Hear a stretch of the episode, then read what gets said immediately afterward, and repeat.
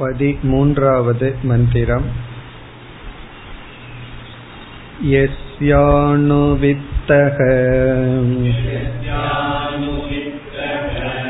प्रतिबुद्ध आत्मा अस्मिन् सन्देह्ये गगने प्रविष्टः स विश्वकृत् स हि सर्वस्य कर्ता। तस्य लोकः। स उलोक एव।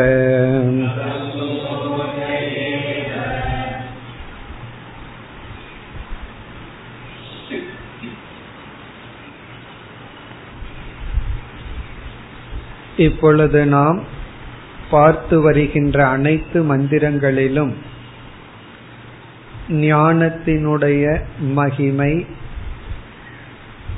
ஆத்மஸ்வரூபம் மோக்ஷஸ்வரூபம் போன்ற கருத்துக்கள் திரும்ப திரும்ப வந்து கொண்டிருக்கின்றது.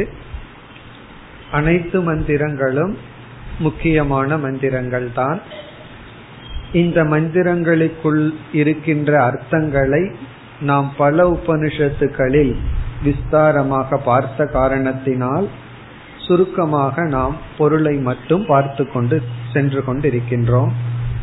அந்த விதத்தில் இந்த பதிமூன்றாவது மந்திரத்திலும் ஆத்ம ஞானம் மோக்ஷரூபம் ஆத்ம ஞானமும் மோக்ஷரூபமும் கூறப்படுகின்றது. இதில் ஆத்மா சந்தேகியே ககனே பிரவிஷ்டக. நாம் அடைய வேண்டிய ஆத்மா எதற்குள் ஒளிந்து கொண்டு இருக்கின்றது என்றால் சந்தேகியே. இந்த ஷரீரத்திற்குள் சந்தேகம் என்பது நம்முடைய சரீரம்.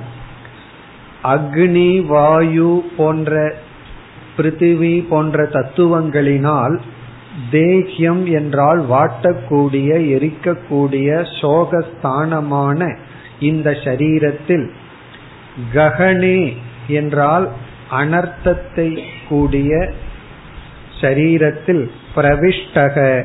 இந்த ஆத்மா தங்கியுள்ளது.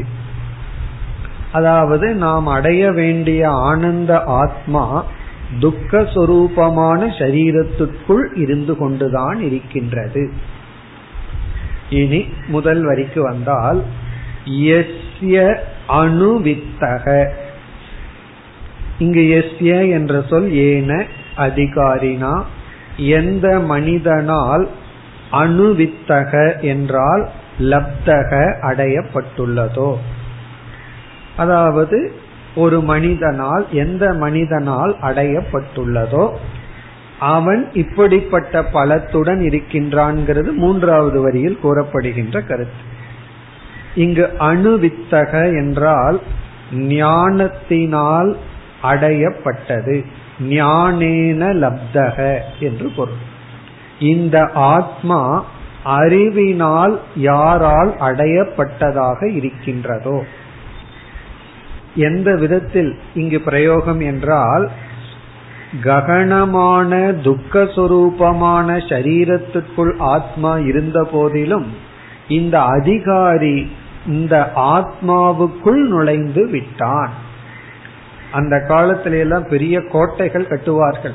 அந்த கோட்டையில நுழைஞ்சு போறதுதான் பெரிய அச்சீவ்மெண்ட் அப்படி இவன் வந்து யாராலும் துளைத்து செல்ல முடியாத ஆத்மாவுக்குள் இவன் நுழைந்து விட்டான். அணுவித்தக என்றால் இவன் நுழைந்து விட்டான். எப்படி? ஞானத்தினால். சுருக்கமா ஞானத்துல இந்த ஆத்மாவை அறிந்து விட்டான். பிறகு அடுத்த சொல் பிரதிபுத்தக. பிரதிபுத்தக என்றால் இவன் எப்படி அறிந்தான்? இவன் ஞானத்தினால எப்படி அறிந்தான்? எப்படிப்பட்ட ஞானத்தினால் அறிந்தான் என்றால் மனதில் தோன்றுகின்ற ஒவ்வொரு தாட் எண்ணங்களுக்குள்ளும் மாறாத சொரூபமாக ஆத்மா இருப்பதாக உணர்ந்து விட்டான். இங்கு பிரதிபுத்தக என்றால் பிரத்யேக புத்தி விருத்தி. பிரத்யேக புத்தி விருத்தி என்றால் மனதில் தோன்றுகின்ற ஒவ்வொரு எண்ணங்கள். அந்த எண்ணத்துக்கு சாட்சியாக இவன் அறிந்து கொண்டான். பிரத்யேக புத்தி விருத்தி சாட்சி ரூபேன ஞாதக. இப்ப பிரத்யேகம் என்றால் ஒவ்வொரு தாட் ஒவ்வொரு எண்ணங்கள் அந்த எண்ணத்தில் உள்ள விருத்தி அந்த விருத்தியினுடைய சாட்சியாக அறிந்துள்ளான் இத வந்து கேனோபனிஷத்துல விளக்கமாக நாம பார்த்த கருத்து. பிரதிபோத விதிதம் மதம். அதே கருத்து இங்கு ஒரே ஒரு சொல்லில் சொல்லப்பட்டுள்ளது. பிரதிபோத விதிதம் மதம் என்றால் ஒவ்வொரு எண்ணங்களுக்குள்ளும் அந்த எண்ணத்தை பிரகாசப்படுத்துகின்ற சாட்சியாக இவன் இந்த ஆத்மாவை அறிந்துள்ளான். இவ்விதம் இப்படிப்பட்ட சரீரத்துக்குள் இருக்கின்ற ஆத்மாவை இப்படிப்பட்ட உபாயத்துடன் யார் அறிந்தார்களோ இனி பலன் ஞான பலன்.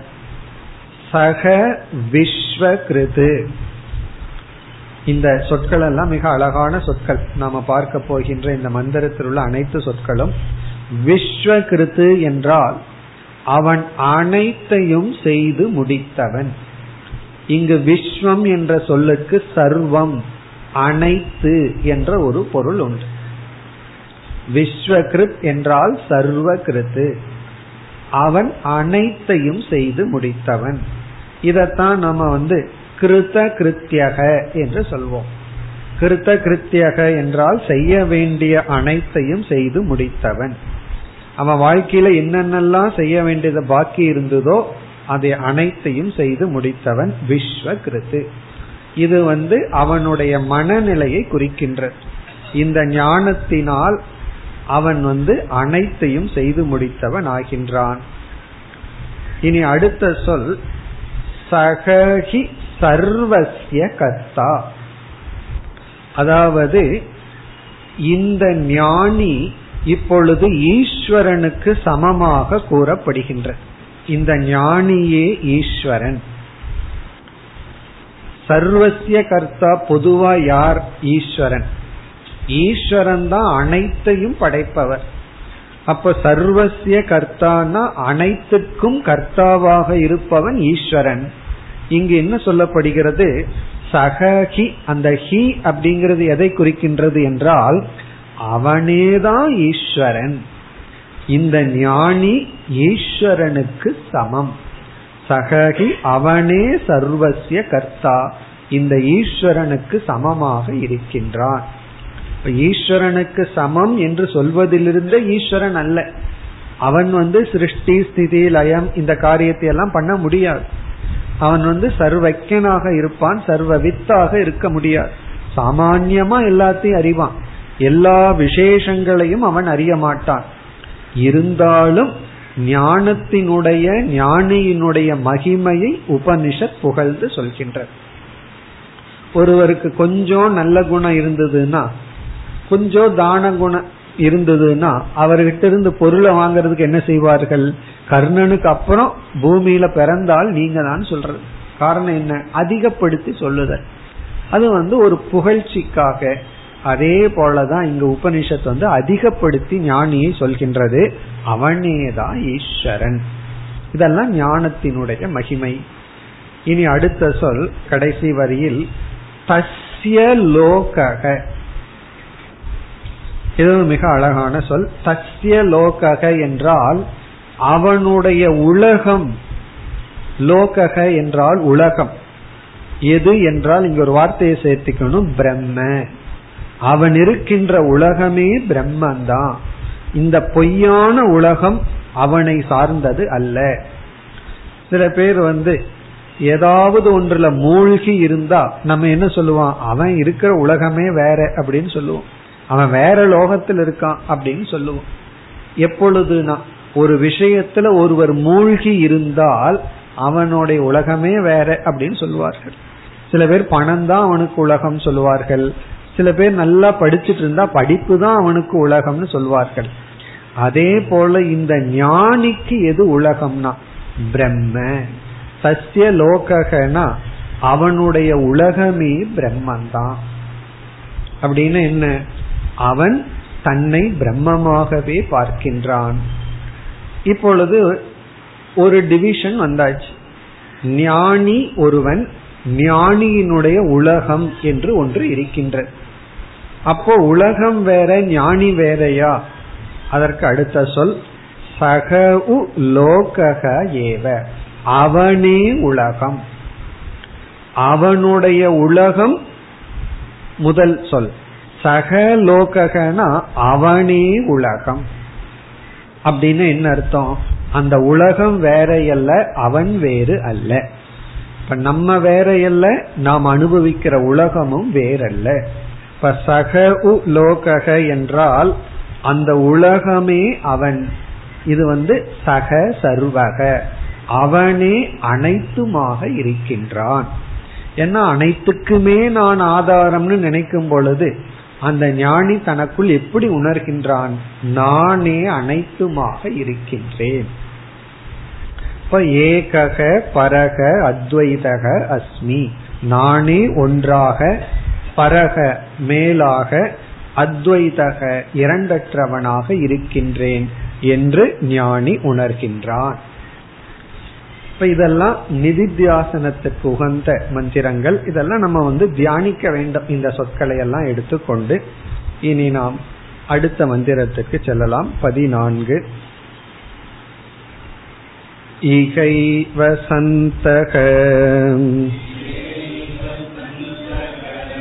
अत विद्मस्तद्वयम्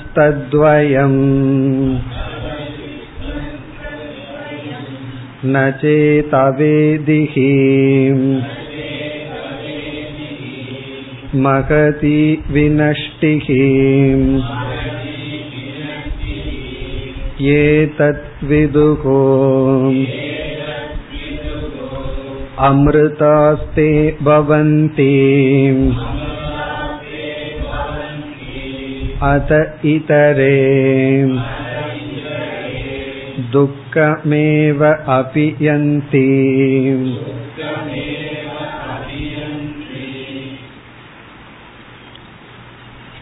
இந்த மந்திரமானது ஒரு ஞானி சொல்வது போல் அமைக்கப்பட்டுள்ளது ஞானியினுடைய சொற்கள் ஞானி பேசுகின்றான் இங்கு ஞானி என்ன பேசுகின்றார் என்றால் நான் அடைய வேண்டியதை அடைந்து விட்டேன் என்று ஞானி பேசுகின்றார்.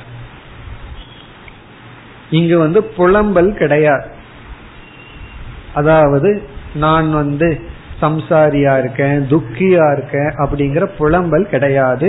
அடைய வேண்டியதை அடைந்து விட்டேங்கிற மகிழ்ச்சியில் ஞானி பேசுகின்றார். இந்த எக்ஸாம் எல்லாம் பாஸ் பண்ணி ரிசல்ட் வந்து அதுல பாஸ் ஆன பையனை பார்த்தா எப்படி இருக்கும். அப்படி ஞானி வந்து பெரிய எக்ஸாம்ல நான் பாஸ் பண்ணிட்டேன் அப்படின்னு சொல்லி அவனுடைய மகிழ்ச்சியை தெரிவிக்கின்றான். அந்த மகிழ்ச்சியை தெரிவிக்கின்ற இந்த மந்திரத்தில் நமக்கு கிடைக்கின்ற பண்பு வந்து மனித ஜென்ம மகிமா. மனித ஜென்மத்தினுடைய மேன்மை. மனித ஜென்மத்தினுடைய உயர்வு இங்கு காட்டப்படுகிறது. மனுஷனுடைய பெருமையை தெரியாமையே மனுஷனா வாழ்ந்து நம்ம மடிந்து விடுகின்றோம்.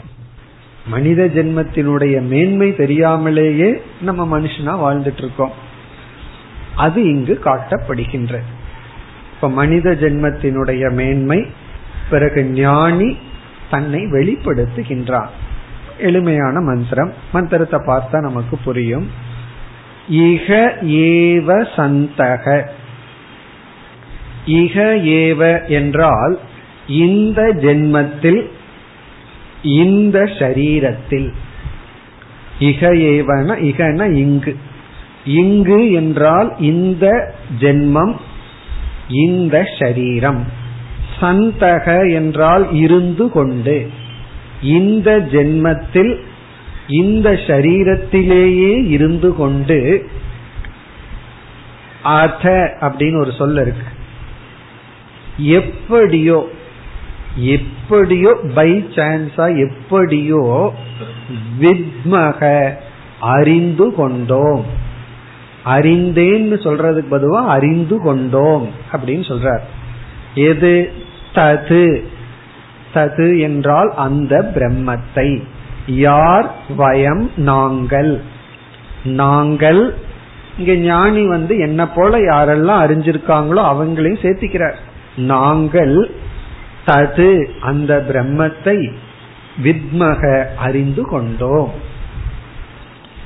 இந்த அதங்கிற வார்த்தை எப்படியோ எங்களுக்கு கிடைச்சிடுது. எங்களிடம் வந்து உங்களுக்கு மட்டும் எப்படி இந்த ஞானம் கிடைச்சதுன்னு கேட்டா பதில் எங்களுக்கு சொல்ல முடியாது. எப்படியோ பை சான்ஸ் பை சம்ஹவ் நாங்க அடைஞ்சிட்டோம். சில பேர் வந்து எப்படி பாஸ் பண்ணனா எப்படியோ பாஸ் பண்ணிட்டேன்னு சொல்லுவாங்கல்ல அதே தான் ஒரு கஷ்டமான ஒன்ன பாஸ் பண்ணவங்கிட்ட போய் கேட்டா இந்த சிஏ மாதிரி எக்ஸாம்ல வந்து எப்படி இவ்வளவு மார்க் எடுத்தேன்னா அவங்களறியாம சொல்ற வார்த்தை எப்படியோ சாமிஜி அப்படிம்பாங்க. எப்படியோ பாஸ் பண்ணிட்டேன் எனக்கே தெரியல அப்படிம்பாங்க. அதே போலதான் ஞானி சொல்றான் இப்படியோ நான் தெரிஞ்சிட்டேன். எப்படி தெரிஞ்சேன்னு எனக்கே தெரியல. நான் வந்து இப்போ அந்த விதமான தவமோ எஃபர்ட்டோ போட முடியாது. அந்த சக்தி எல்லாம் கான் ஆனா அப்ப என்னால முடிஞ்சது அப்படின்னு சொல்லி அத சம்ஹவ் எப்படியோ நாங்கள் அறிந்து கொண்டோம். இது வந்து மனித ஜென்மத்தினுடைய பெருமை பேசப்படுகிறது. இந்த ஜென்மத்திலேயே இப்பொழுதே இங்கேயே இந்த ஜென்மத்திலேயே நாங்கள் அதை அறிந்து கொண்டோம். இதெல்லாம் ரேரா தான் இந்த மாதிரி வாக்கியங்கள்லாம் நம்ம பார்க்க முடியும். வேதாந்த சாஸ்திரத்துக்குள்ள போனா புலம்பல் தான் அதிகமா இருக்கும். தாய்மானவரோட பாடல்கள் எடுத்துட்டோம் அப்படின்னா அது புலம்பலோ புலம்பலா இருக்கும். புலம்பிட்டே இருப்பார். ஆனா கடைசியில ஆனந்த கழிப்புங்கிற இடத்துல நான் இதையெல்லாம் தாண்டி சந்தோஷமா இருக்கேன்னு வேற சொல்லியிருக்கார். அப்படி இது வந்து அந்த மாதிரி மந்திரம். ஒரு ஞானி தன்னுடைய சந்தோஷத்தை வெளிப்படுத்துகின்றார் பிறகு இரண்டாவது வரியில ஒரு கால் நான் அந்த பிரம்மத்தை அறியாமல் இருந்திருந்தால் என்ன ஆயிருக்கும்? அதை கூறுகின்றார். நச்சேத் அவேதிகி நச்சேத் அவேதிகி என்றால் ஒரு சமயம். பை சான்ஸ் ஒரு கால் ந அவேதிகி இங்க அவேதிகிங்கிறதுக்கு சப்ஜெக்ட் அகம் தான் நான் அவேதிஷம் என்று புரிந்து கொள்ள வேண்டும். நாங்கள் அல்லது நான் ஒரு கால் அறியாமல் இருந்திருந்தால் ந அவேதிகின அறியாமல் இருந்திருந்தால் மகதி வினஷ்டிகி. அதனுடைய லாஸ் இருக்கே மகதி. அது அளவிட முடியாதது. வினஷ்டிகினா இதனால வர்ற நஷ்டம் இருக்கே அது மகதி. நான் அந்த பிரம்மத்தை அறியாமல் இருந்திருந்தால் அதனால வர்ற லாஸ் நஷ்டம் மகதி. மகதினா பெரிய ரொம்ப ரொம்ப அதிகம்.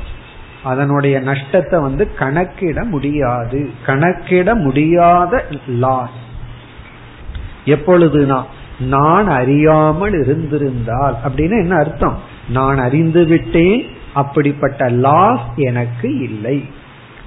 சில பேர் வந்து எல்லாத்தையும் விட்டுட்டு பொருளை சம்பாதிப்பார்கள். கடைசியில என்ன அப்படின்னா பொருள் ஃபுல்லா வந்திருக்கும். தேவையான பணம் எல்லாம் வந்திருக்கும்.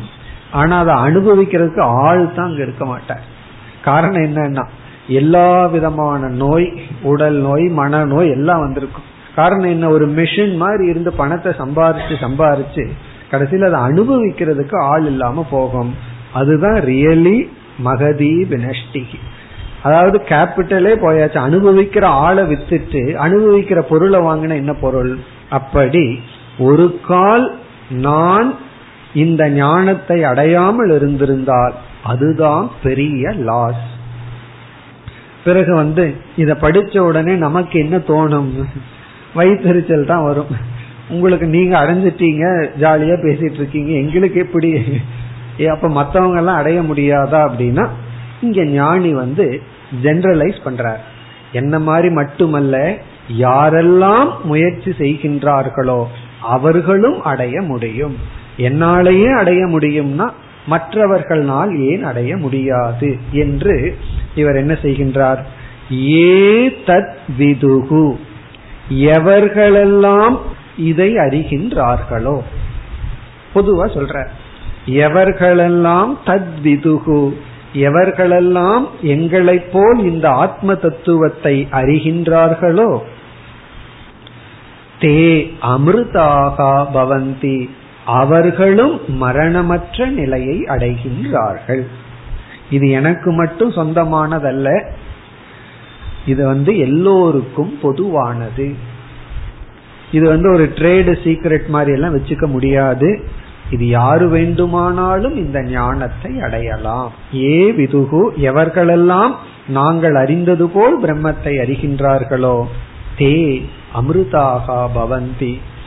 பிறகு மீண்டும் யார் அறியவில்லையோ அவர்களுடைய நிலை என்ன? அத இதரே. அத ஆன் த அதர் ஹேண்ட் ஒரு கால் இதரே மற்றவர்கள். இதை அறியாதவர்கள் துக்கம் ஏவ அபியந்தி. துக்கம் ஏவ துயரத்தை தான் அபியந்தி அடைவார்கள். யாரெல்லாம் இந்த பிரம்மத்தை அறிகிறார்களோ அவர்கள் அமிர்தத்துவத்தை அடைகின்றார்கள். யார் அறியவில்லையோ அவர்கள் துயரத்தை தான் அடைகின்றார்கள். அப்படின்னு என்ன அர்த்தம்? அவர்கள் சம்சாரத்திற்குள் தான் இருக்கின்றார்கள். சம்சாரத்திலிருந்து வெளியே வர மாட்டார்கள் இங்க துயரம் என்றால் ஜென்ம பிறப்பு இறப்பு பிறகு அபூர்ணத்துவம். அதற்காக அவர்கள் எப்பொழுதுமே அழுது கொண்டிருப்பார்கள். அப்படி பொருள் அல்ல. ஏன்னா சில பேர் வந்து நான் ஆத்ம ஞானம் இல்லாம சிரிச்சிட்டு தான் இருக்கிறேன்னு சொல்லுவார்கள். நம்ம கொஞ்சம் சொல்லணும். ஒரு அஞ்சு நிமிஷம் எக்ஸ்ட்ரா சிரி பார்ப்போம் என்ன ஆகும்னு. பிறகு எக்ஸ்ட்ரா சிரிச்சுட்டு இடுப்பு வலிக்குதுன்னு சொல்லுவார்கள். காரணம் என்ன? எந்த ஒரு இன்பமுமே கொஞ்ச நேரம் தான் கொஞ்ச நேரம் சிரிக்க முடியும் பிறகு டயர்ட் ஆயிரும் சிரிக்கிறதுக்கு கூட சக்தி இருக்காது. அப்படி சுக துக்கமான சம்சாரத்திற்குள் இருப்பார்கள். இங்க துக்கமே வேணா எப்பொழுதுமே அழுதுட்டு இருப்பார்கள் அர்த்தம் அல்ல அந்த அழுதுட்டு இருக்கிறதுக்கு மறுபடியும் ஒருக்கா அழுகிறதுக்கு இடையில அவங்களுக்கு ஒரு சான்ஸ் கிடைக்கும். கொஞ்ச நேரம் சிரிக்கிறதுக்கு ஓய்வு எடுப்பதற்கு. இதுதான் சம்சாரம்னு சொல்றோம். அப்படி இருப்பார்கள். இப்ப இந்த மந்திரமானது ஞானி தன்னுடைய சம்சார காலத்தை பார்த்து நான் ஒரு காலத்துல சம்சாரியா இருந்தேன் ஆனால் இப்பொழுது ஞானத்தை அடைந்து விட்டேன். அடையாமல் இருந்திருந்தால் அதே சம்சாரத்தில் இருந்திருப்பேன். என்னை போல் யார் முயற்சி செய்கிறார்களோ அவர்களும் அடைவார்கள். இனி நாம் அடுத்த மந்திரத்திற்கு செல்லலாம். பதினைந்து. यथा एतम् अनुपश्यन्ति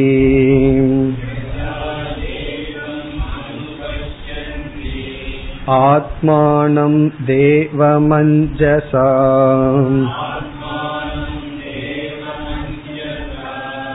ईशानं भूतभव्यस्य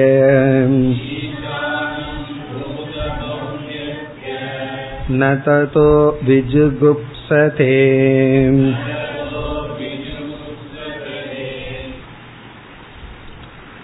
இப்பொழுது நாம் பார்த்து வருகின்ற மந்திரங்கள் எல்லாம் ஈஷாவாஸ்யம் கட்டோபனிஷத் பிறகு கேனோபனிஷத் போன்ற மந்திரங்களில் உள்ள மந்திரங்கள் தான் ஒரு சில சொற்கள் மாறுபடுகின்றது. இந்த மந்திரமும் ஞான சொரூபம் ஞான பலம் ஞான சொரூபம் ஞான பலம். இப்படிப்பட்ட ஞானத்தை அடைந்தவர்கள் இப்படிப்பட்ட பலனை அடைகின்றார்கள். விதவிதமான கோணத்துல மோக்ஷங்கிற பலன் கூறப்பட்டு வருகின்ற. இங்க ஞான சொரூபம்ங்கிறது மகா வாக்கிய ஞானம் ஜீவ பிரம்ம ஐக்கிய ஞானம். இப்ப இங்க ஜீவ பிரம்ம ஐக்கியம் கூறப்பட்டு இந்த ஞானத்தை உடையவர்கள் இந்த பலனை அடைகின்றார்கள். இப்ப இங்க என்ன ஞானம்? யதா எப்பொழுது? ஏதம் ஆத்மானம். இந்த ஆத்மாவை ஏதம் ஆத்மானம் இந்த ஆத்மாவை இறைவனாக பிரம்மனாக யார் அறிகின்றார்களோ? அதுதான் இங்கு கருத்து. இப்ப இங்க ஆத்மாங்கிறது ஜீவாத்மாவினுடைய லட்சியார்த்தமான சொரூபத்தை சைத்தன்ய சொரூபத்தையே தேவம் தேவம் அனுபஷ்யதி தேவம் என்றால் ஈஸ்வரனாகவே யார் அறிகின்றார்களோ? இப்போ ஆத்மாவை தேவனாக யார் அறிகின்றார்களோ? இந்த ஆத்மாவை தேவனாக தேவம்னா சைத்தன்ய சொரூபம். சைத்தன்ய சொரூபமாக பிறகு அனைத்திற்கும் கர்மத்தை கொடுக்கும் கர்ம பல தாத்தாவாக ஈஸ்வரனாக யார் அறிகின்றார்களோ? அனுபஷ்யதி என்றால் குரு சாஸ்திரம் அணு. குருவினுடைய சாஸ்திரத்தினுடைய துணை கொண்டு யார் பார்க்கின்றார்களோ? என்ன சில சமயங்களில் யோக பிரத்யக்ஷம்னு ஒரு விதமான பிரத்யக்ஷம் இருக்கு. சில யோகிகளுக்கு வரும். அல்லது திடீர்னு ஒரு இன்ட்யூஷன் சொல்லி சில ஞானம் நமக்கு திடீர்னு தோன்றிடலாம் அந்த ஞானம் உண்மையாகவே இருந்தாலும் நமக்கு அதுல விஸ்வாசம் வராது. எப்பொழுதுமே அதுல ஒரு சந்தேகம் வரும்.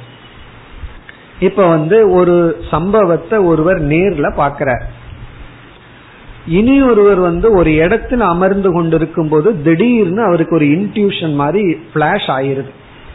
ரெண்டு பேர்த்துக்கு ஒரே ஞானம் தான் நேர்ல பார்த்தவருக்கும் அதே ஞானம்.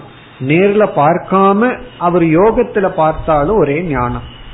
ஆனால் நேர்ல பார்த்தவருடைய ஞானத்துல ஒரு உறுதி இருக்கும் இந்த திடீர்னு பிளாஷ் ஆகி பார்த்தாரு அவருக்கு வந்து மறுபடி ஊர்ஜிதம் பண்ணணும். காரணம் என்ன? அது சரியான பிரமாணத்தின் மூலமா வரல. இப்ப எந்த ஒரு ஞானம் பிரமாணத்தின் மூலமா வரலையோ அந்த ஞானத்துல உறுதி ஏற்படாது. ஆகவே இங்கு வந்து சங்கரர் குறிப்பு எழுதுற இந்த அணுங்கிற சொல் பிரமாணத்தின் மூலமாக வந்த ஞானம். அனுபஷ்யத்தினா உரிய பிரமாணத்தின் மூலமாக வந்த ஞானம். என்ன சில பேர் சாஸ்திரமே படிக்காம நம்ம எப்படி கடவுளிடம் இருந்து வேறா இருக்க முடியும்? அப்படின்னு எல்லாம் சொல்லுவார்கள் கவிதை எழுதுவார்கள் அதுல எல்லாம் உண்மை இருக்கும். ஆனா அதுல உறுதி அவர்களிடத்திலேயே இருக்காது. அப்படி முறையான பிரமாணத்தின் மூலமாக யார் தன்னை ஈஸ்வரனாக தேவமாக பார்க்கின்றார்களோ? பிறகு முதல் வரியில கடைசி சொல் அஞ்சசா. அஞ்சசா என்றால் அபரோக்ஷமாக. இப்ப சாஸ்திரத்தை நம்ம கையாளும் பொழுது சாஸ்திரம் சொல்லுது நான் பிரம்மன் நான் ஈஸ்வரன் சொல்லி. அப்படி சில பேர் சொல்லிக்கொண்டே இருப்பார்கள். நீ சொல்றையான்னா நானெல்லாம் சொல்ல மாட்டேன்ருவார்கள் சாஸ்திரம் சொல்லுது அவ்வளவுதான். அப்படி இல்லை. அஞ்சசா சாஸ்திரம் சொன்னதற்கு பிறகு அகம் நான் சொல்கின்றேன். இதுதான் உண்மை. இப்ப அஞ்சசானா நேரடியாக சந்தேகம் இல்லாமல் உறுதியாக அபரோக்ஷதையா பஷ்யதி. பிறகு இரண்டாவது வரையில மீண்டும் அந்த தேவன்கிற சொல்லுக்கான விளக்கம் யார்னா ஈசானம் ஈசானம்ங்கிற சொல்லு தேவம்ங்கிற சொல்லுக்கான அடைமொழி. ஈஸ்வரனாக இருக்கின்ற தேவன். இப்ப ஈசானம் அப்படின்னு சொன்னா அனைத்துக்கும் காரணம் அனைத்தையும் ஆளுகின்ற அனைத்துங்கிறதனுடைய பொருள் என்ன? அடுத்த சொல் பூத பவ்யஸ்ய. பூதம்னா கடந்தது பவ்யம்னா வரப்போவது. கடந்ததற்கும் வரப்போவதற்கும் தலைவனாக பூதத்துக்கும் பவ்யத்துக்கும் தலைவனாக இருக்கின்ற ஈஸ்வரனை. அப்ப பிரசன்ட்னா என்னன்னா அதற்கும். அப்ப பவத்துங்கிற வார்த்தையை சேர்த்திக்கணும். பூதம் பவத் பவிஷ்யத் என்று. கடந்தது இப்பொழுது இருப்பது வரப்போவது அனைத்துக்கும் தலைவனாக அனைத்தையும் படைக்கின்ற அந்த ஈஸ்வரன் அவனே தேவன். அவனை எப்பொழுது ஆத்மாவாக ஒருவன் பார்க்கின்றானோ. இதெல்லாம் மகா வாக்கியங்கள் தன்னுடைய ஆத்மாவை அந்த ஈஸ்வரனாக யார் பார்க்கின்றார்களோ. இதெல்லாம் கட்டோபனிஷத்துல வந்த மந்திரங்கள். அங்கு சில சொற்கள் வேறுபடுகின்றது. ஒன்னார்ட்டு வார்த்தைகள் தான் மாறுகிறது. பிறகு இதனுடைய பலன் என்ன? ந ததோ விஜுகுப்சதே இது ஒரு அழகான பலன். இந்த ஞானத்தினால் இவனுக்கு கிடைக்கின்ற பிரயோஜனம் என்ன? இங்கு மோக்ஷம் இவ்விதம் வர்ணிக்கப்படுகின்ற பொருள்கள் உண்டு. முதல் பொருள் ததக என்றதற்கு முதல் பொருள் வந்து அந்த ஈஸ்வரனிடம் இருந்து ததகன அந்த ஈஸ்வரனிடமிருந்து ஈஸ்வராத் ந விஜுகுப்சதே என்றால் தன்னை காப்பாற்றிக் கொள்ள விரும்ப மாட்டான். ஈஸ்வரனிடமிருந்து தன்னை காத்து கொள்ள விரும்ப மாட்டான்.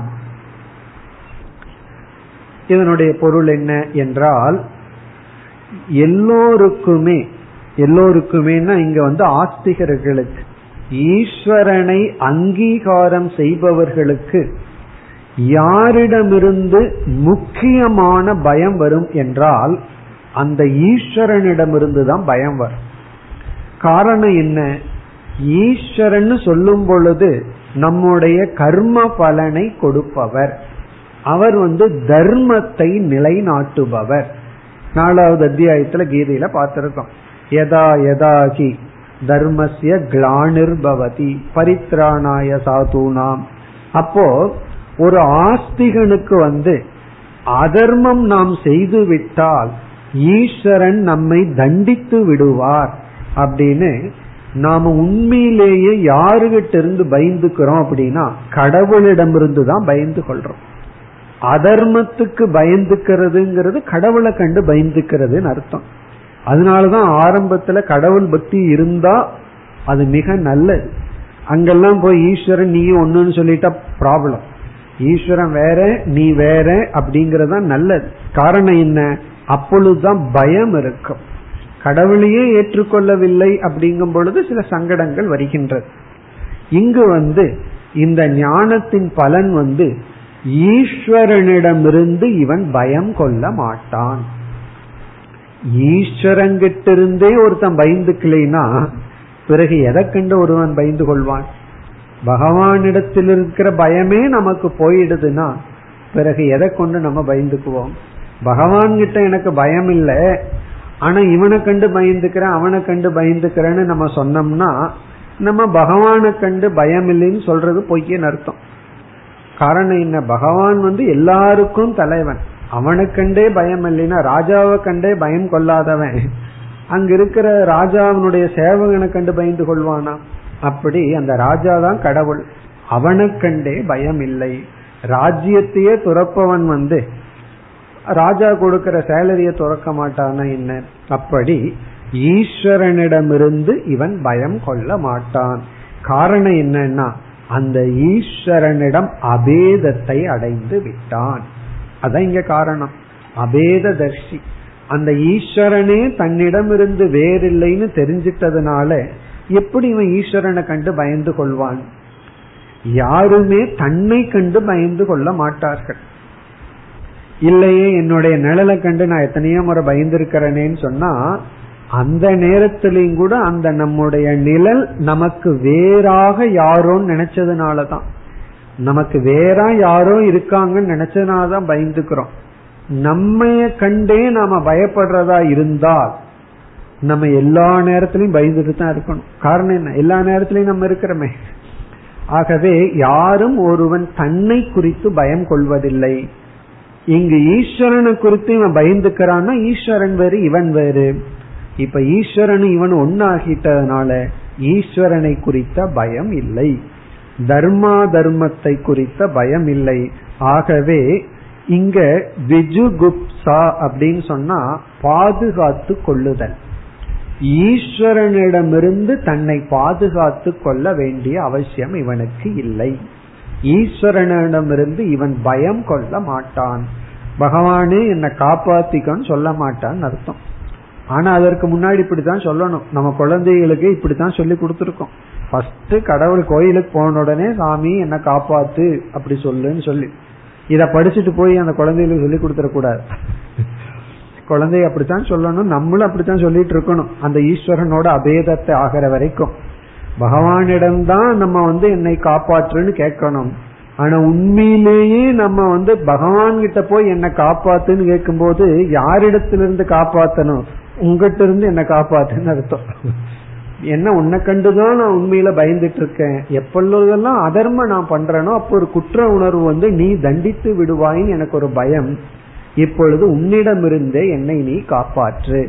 உன்னை கண்டு எனக்கு பயம் இருக்க கூடாது அதனாலதான் யார் தர்மவான்களோ அவர்களுக்கு ஈஸ்வரனிடமிருந்து பயம் இல்லை தர்மப்படி இருக்கிறவங்க கவர்மெண்ட்டை கண்டு பயந்துக்கணுமா? காரணம் என்ன? கவர்மெண்ட் ஹேஸ் டு சப்போர்ட் நார்மலா யார் அதர்மம் பண்றாங்களோ அவர்கள் தானே பயந்து கொள்ள வேண்டும்.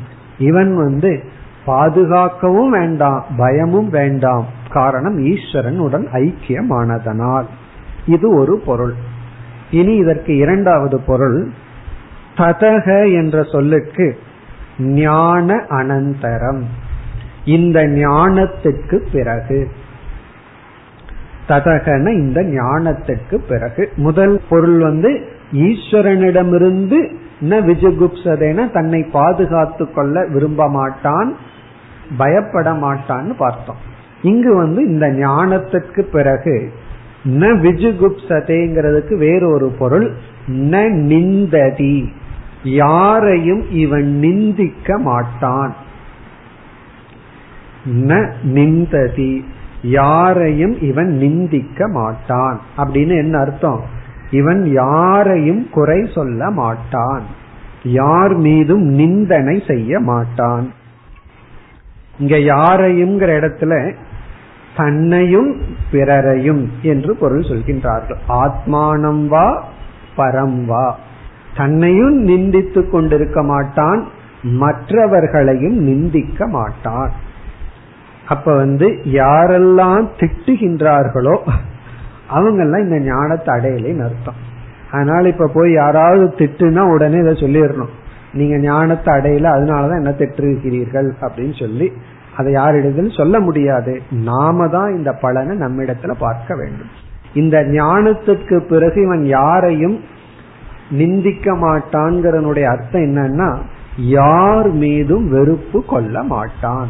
அத்வேஷ்டா சர்வ பூதானாம் அதான் சாராம்சம். யாரையாவது வெறுத்தா தானே நம்ம அவர்களை திட்ட முடியும் நிந்திக்க முடியும். முன் பொருள் வந்து பயம் இல்லை இங்கு வந்து வெறுப்பில்லை குரோதம் இல்லை யார் மீதும் குரோதம் இல்லை யார் மீதும் பயம் இல்லை இதெல்லாம் தான் ஞான பலன். ஞான பலன் வந்து நம்ம மனதுல குரோதமோ பயமோ வெறுப்போ நிந்தனையோ இல்லை. இதெல்லாம் அல்டிமேட் இறுதியில நமக்கு கிடைக்க வேண்டிய பலன். ஆகவே இந்த பலனை எல்லாம் நம்ம உடனே எதிர்பார்க்க கூடாது. உபனிஷத் வந்து வைராகியம் வரணுங்கிறதுக்காக அந்த இடத்துல எல்லாம் பகவானே சொல்லியிருக்கார். அதாவது தோஷ தர்ஷனம். விஷயேஷு தோஷ தர்ஷனம்னு சொல்லியிருக்கார். அப்பொழுது வந்து யாரையும் திட்டமாட்டான்னு சொல்லி விஷயத்தை எல்லாம் ஞானி திட்டுகின்றாரேன்னா அவன் சாதகன். சாதகனா இருக்கும்போது தோஷத்தை பார்க்கறது குறைய பார்க்கறது ஒரு நிலை. இது வந்து சாத்திய நிலை. இறுதியில் இவனுக்கு வைராகியம் பூர்ணமாய் அது ஞான நிஷ்டையானவுடன் யார் மீதும் வெறுப்பும் கோபமும் இல்லை. இப்படி ந ததோ விஜுகுப்சதேங்கிறதுக்கு இரண்டு பொருள்கள். இனி நாம் அடுத்த மந்திரத்திற்கு செல்லலாம். यस्मात् अर्वाग् संवत्सरक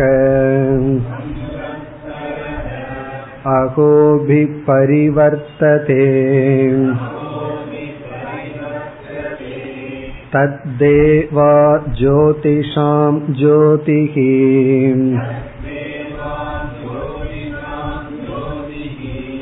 आयुर्ह उपासते அமிர்தம்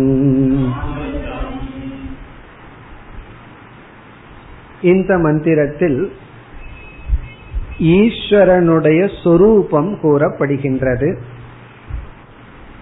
ஈஸ்வர சொரூபம் இங்கு ஈஸ்வர சொரூபம் காலாதீதக காலத்தை கடந்தவர் காலத்தை வென்றவர்.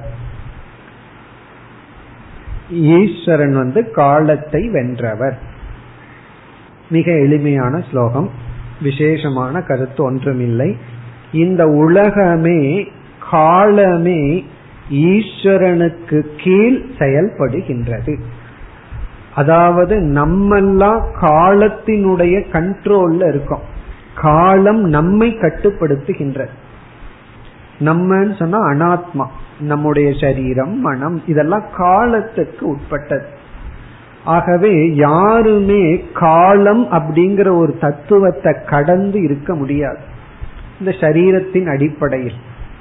என்ன என்னதான் ஒருவன் வாழ்ந்தாலும் காலமே அவனுக்கு வயோதிகத்தை கொடுத்துரும் எல்லாத்தையும் காலம் அழித்து விடும் அதனாலதான் யம தர்மராஜாவுக்கு காலக அப்படின்னு ஒரு பெயர். அவருக்கு காலன்னு சொல்வதற்கு காரணம் என்ன? அவர் அனைத்தையும் அழிக்க வல்லவர். ஆனால் அந்த காலம் ஈஸ்வரனுக்கு கட்டுப்பட்டு செயல்படுகின்றது. ஈஸ்வரனுக்கு கீழ் அந்த காலம் செயல்படுகின்றது. அப்படின்னு அந்த காலத்தையே நிர்ணயிப்பவர் காலகாலன் அப்படின்னு சொல்வார்கள் ஈஸ்வரனுக்கு. காலகாலன்னா காலத்துக்கு காலமாக இருப்பவர். ஸ்ரோத்ரஸ்ய ஸ்ரோத்ரம்னு சொல்றது போல காலசிய காலக. அவர் காலத்துக்கு காலனாக இருப்பவர். அதுதான் இங்கு சொல்லப்பட்டு அதனாலதான் தேவர்களெல்லாம் அதிக காலம் இருப்பதற்கு காரணம் அந்த ஈஸ்வரனை கால தத்துவமாக உபாசிப்பதனால் என்று இங்கு சொல்லப்படுகிறது. முதல் பகுதியில் எஸ்மாத் எந்த ஈஸ்வரனுக்கு அர்வாக் கீழே பணிந்து எந்த ஈஸ்வரனுக்கு கீழ் பணிந்து சம்வத்சரக காலமானது பரிவர்த்ததே இயங்கி வருகின்றதோ. எஸ்மாத் எந்த ஈஸ்வரனுக்கு அருவாக் என்ற சொல்லுக்கு கீழே பணிந்து கட்டுப்பட்டு அந்த ஈஸ்வரனுக்கு கட்டுப்பட்டு தான் காலமே இயங்கி வருகின்றது. பரிவர்த்ததேன இயங்கி வருகின்றது. எப்படி? அகோபிகி. அகோபிகி என்றால் இரவு பகலாக. அககன பகல். இங்கு வந்து புரிஞ்சுக்கணும். பகலாக பகலாக அப்படின்னா பகல் பகலாக அப்படின்னு அர்த்தம். அகோபிகினா அப்படின்னு என்ன அர்த்தம்? பகல் இரவு பகல் இரவு என்று பகல் இரவாக சம்வத்சரகன கால தத்துவம் சம்வத்சரம்னா நார்மலா ஒரு வருடம் அர்த்தம். இந்த இடத்துல கால தத்துவம் கால தத்துவமானது இரவு பகலாக இரவு பகல்ங்கிறது இந்த இடத்துல சிருஷ்டி லயம். அதை குறிக்கின்றது. சிருஷ்டியாகவும் பிரளயமாகவும் தோற்றமாகவும் அழிவாகவும் இறைவனுடைய கட்டுப்பாட்டுக்கு கீழ்தான் செயல்பட்டு வருகின்றது. அப்படின்னு என்ன? அந்த தோற்றமும் முடிவும். இரவு பகலெல்லாம் ஈஸ்வரனை பாதிக்காது. ஈஸ்வரனுக்கு வயோதிகம் இல்லை. ஈஸ்வரனுக்கு அது இல்லை அவர் ஆள்கின்ற இந்த உலகத்திற்கு தான் காலம். இப்ப காலம் அங்கதான் வேலை செய்யும். இங்க நமக்கு வேலை செய்யாது. ஈஸ்வரனிடம் வேலை செய்யாது. சரி அந்த ஈஸ்வரனுடைய உண்மையான சொரூபம் என்ன? ஜோதிஷாம் ஜோதிஹி. இதெல்லாம் நமக்கு தெரிஞ்ச சொற்கள் தான் இதுக்கு நம்ம விளக்கம் கொடுத்தோம் அப்படின்னா உங்களுக்கு தான் கோபம் வந்துடும் காரணம் என்ன? எவ்வளவு நாள் ஜோதிஷாம் ஜோதியை நாம பார்த்திருக்கோம். அதை நாங்க தெரியாம இல்லை அப்படின்னு தோன்றிவிடும். ஜோதிகளுக்கெல்லாம் ஜோதி. இங்கு ஜோதிங்கிறதுக்கு காலம்னு ஒரு பொருள் எடுக்கலாம். ஏன்னா காலம் வந்து சூரியன்கிற ஜோதியினாலையும் சந்திரன்கிற ஜோதியினாலையும் நட்சத்திரம்ங்கிற ஜோதியினாலதான் அறியப்படுகிறது. இந்த காலத்தை காட்டுகின்ற பொருள்கள் எல்லாம் ஜோதி ரூபமா இருக்கு. எல்லாமே ஜோதி ரூபமா இருக்கு. அல்லது எல்லா ஜோதிகளுக்கும் பிரமாணங்களுக்கும் பிரமாணமாக அறிவுக்கு அறிவாக ஜோதிஷாம் ஜோதிகி அமிர்தம் அது அமிர்த சொரூபமாகவும் இருக்கின்றது. இது வந்து அந்த ஈஸ்வரனுடைய சொரூபம். திடீர்னு எதுக்கு ஈஸ்வர சொரூபம் விளக்கப்படுதுன்னா இப்படிப்பட்ட ஈஸ்வரன் நான். என்று தெரிந்தால் இந்த பலன்னா அப்ப ஈஸ்வர சொரூபம் என்ன? உடனே உபனிஷத்து விளக்கி அப்ப ஞானி என்ன சொல்லுவான்? அகம் காலாதீதக நான் காலத்தை கடந்தவன். காலம் எனக்கு இல்லை இந்த சரீரத்திற்குத்தான். பிறகு தது தேவாகா ஆயுகுக உபாசதே. இப்படிப்பட்ட ஈஸ்வரனை தேவாகா தேவர்கள் ஆயுகு உபாசதே. ஆயுர் குணத்துடன் உபாசனை செய்கின்றார்கள். அதனாலதான் அவர்கள் அதிக ஆயுளுடன் இருக்கின்றார்கள். இப்ப தேவர்கள் எல்லாம் அதிக ஆயுளுடன் இருப்பதற்கு காரணம் அமரர்கள் அவர்களை நம்ம சொல்றோம். ஒருவர் இறந்து விட்டால் அமரர் ஆகி விட்டார்னு சொல்லுவோம். அப்படின்னா அவர் தேவர்களாக சென்று அதிக காலம் இருப்பார்கள் அப்படிங்கிற அர்த்தத்துல. அப்படி இருப்பதற்கு காரணம் அவர்கள் அந்த ஈஸ்வரனை ஆயுர் குணத்துடன் தியானிக்கின்றார்கள். பிறகு அப்படியே சங்கரர் சொல்றார் யாராவது இந்த உலகத்துல அதிக ஆயுள் வேண்டும் என்று விரும்பினால் இப்படி உபாசனை செய்ய வேண்டும். அந்த ஈஸ்வரனை ஆயுர் குணத்துடன் உபாசனை செய்தால் நமக்கு அதிக காலம் கிடைக்கும். அதனால இந்த ஆயுஷ் ஹோமம்னு ஒரு ஹோமம் இருக்கு ரொம்ப பிரசித்தம். பல பேர் அதை வீட்டுல செய்வார்கள். ஆயுஷ் ஹோமம் அப்படின்னு சொல்லி. அதனுடைய அர்த்தம் என்னன்னா அந்த ஈஸ்வரனை ஆயுஷ் தியானித்து ஹோமம் செய்தல். ஆயுஷ் ஹோமம் அப்படின்னு என்ன அர்த்தம்? அந்த தேவனை ஆயுள் சுரூபமாக கால சுரூபமாக வழிபட்டு ஹோமம் செய்தல் பிரார்த்தனை செய்தல். ஆயுஷ் ஹோமமும் ஒரு விதமான ஸ்தூலமான பூஜை. தியானம் அப்படிங்கிறது மனசுக்குள்ள தியானிப்பது. இப்ப இந்த மந்திரம் ஈஸ்வர சுரூபமும் அந்த ஈஸ்வர சுரூபத்தை ஆயுகு என்று தியானித்தால் ஆயு பலம் கிடைக்கும் என்றும் சொல்லப்பட்டது இனி அடுத்த மந்திரங்களிலிருந்து இதே போலதான் மீண்டும் பிரம்மஸ்வரூபம் ஞானம் ஞானத்தினுடைய பெருமை போன்றவைகள் பதினேழாவது மந்திரம் यस्मिन् पञ्च पञ्चजनाः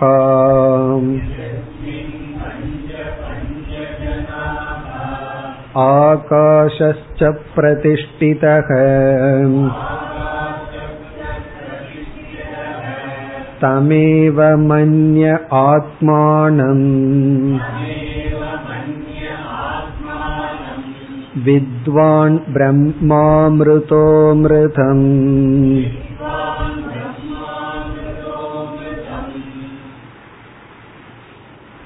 இந்த மந்திரம் மீண்டும் ஞானியினுடைய கூற்று.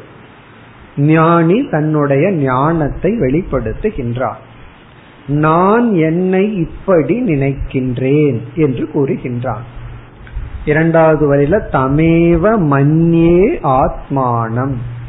ஆத்மானம்னா என்னை தமேவ இந்த தன்மை உடையவனாக மன்யே. மன்யேங்கிறதுக்கு சப்ஜெக்ட் அகம் நான் நினைக்கின்றேன். இப்ப ஞானி தன்னுடைய ஞானத்தை கூறுகின்றான். ஞானி இப்படிப்பட்ட ஞானத்தை நான் உடையவன்.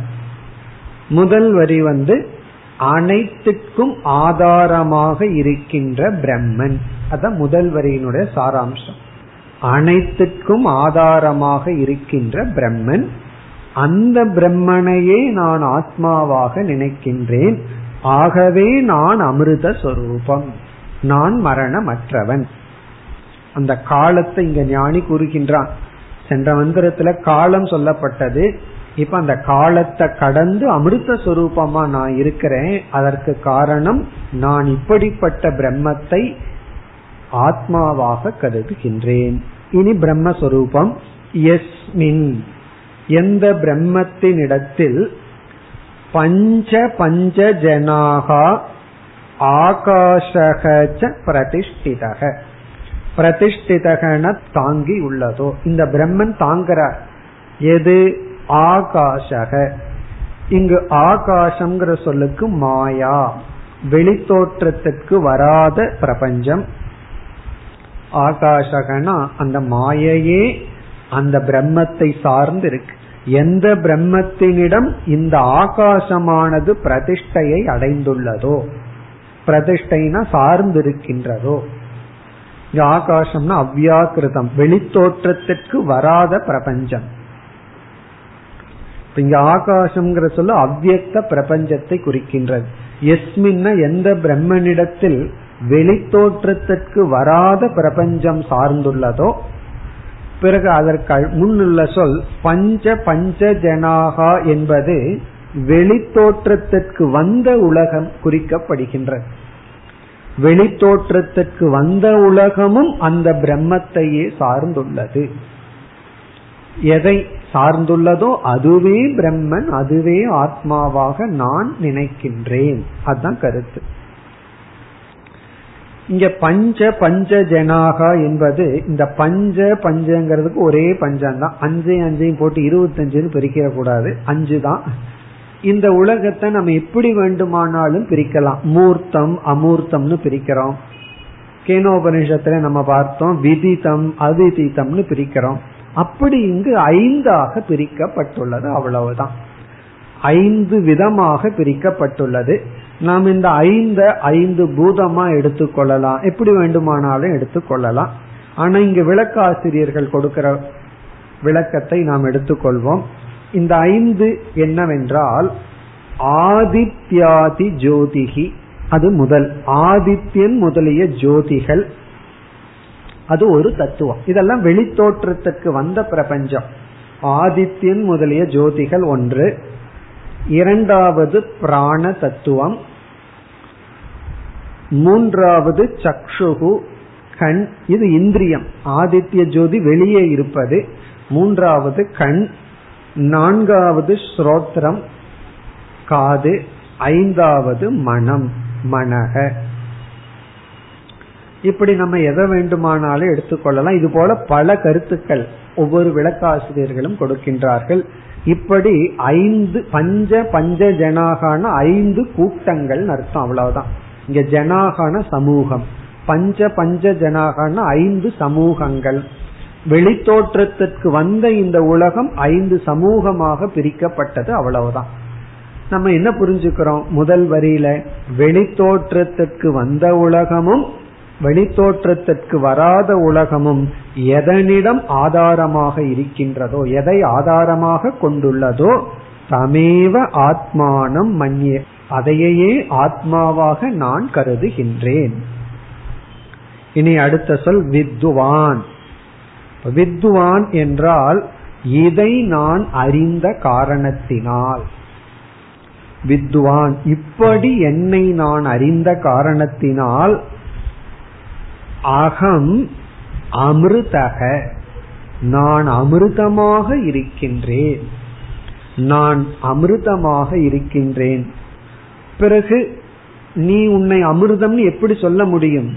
மீண்டும் நான் என்னை எப்படி நினைக்கின்றேன்? பிரம்ம அமிர்தம். இங்க வந்து அமிர்தகன்னு ஒரு சொல்லிருக்கு அமிர்தம்னு ஒரு சொல் இருக்கு அமிர்தகங்கிற இடத்துல அகம் அமிர்தக. அமிர்தம்ங்கிற சொல் பிரம்மனிடத்துல சேர்த்து பிறகு ஆத்மாவிடத்துல சேர்த்தணும். அமிர்தமான பிரம்மமான பிரம்மமாக ஆத்மாவை நான் நினைக்கின்றேன். ஆத்மாவை நான் எப்படி நினைக்கிறேன்? அமிர்தம் பிரம்ம. அமிர்தம்னா மரணமற்ற பிரம்மனாக ஆத்மானம் என்னை நான் நினைக்கின்றேன்.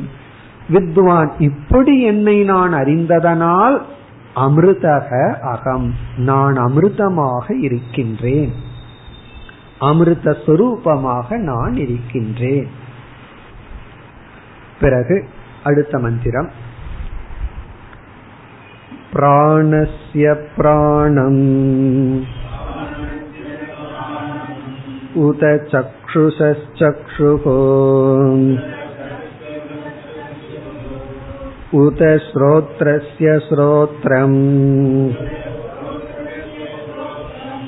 मनसो ये मनो विदुको